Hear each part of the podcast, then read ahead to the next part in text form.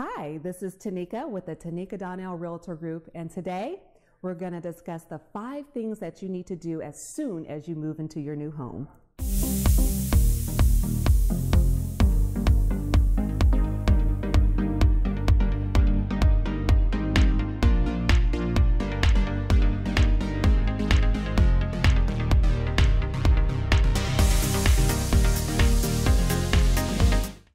In all the excitement of moving and trying to get settled into the new home, the last thing you want to do is a honey-do list, right?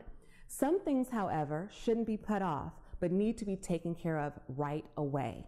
So push the boxes aside for a day or two and let's get these few things done. Number one, change the locks. Although this may seem like a no-brainer, changing the door locks on a new home is something many new home buyers neglect to do. Hey, when you consider all the details that need attention, such as changing over the utilities, registering the kids in the new schools, and ensuring everyone has your new address, something is bound to fall through the cracks. And since you don't know exactly how many people have the keys to the home and who they are, put this one thing at the top of your to-do list. Number two, locate your home's main water shutoff valve. Scrambling to figure out how to shut off the valve to your new home wastes precious time in an emergency situation. Scout out the location of your main water shutoff valve now and share the location with the other household members as well. In warmer client regions, it's normally located outside. The easiest thing to do is to ask your agent to get this home to get this information from the home sellers before the close of your home. Number three, secure your home purchase paperwork. At closing, you're going to receive all the documents you signed. You may never ever refer back to this paperwork while you're in the home, but you'll be glad to have it when it comes time to sell your home. Consider purchasing an accordion file and using it to hold all the paperwork you've accumulated as a homeowner. This includes receipts for repairs and improvements, insurance information, and warranties. Trust me, you'll be glad you have all this information in one place when you need it. Number four, open a new savings account.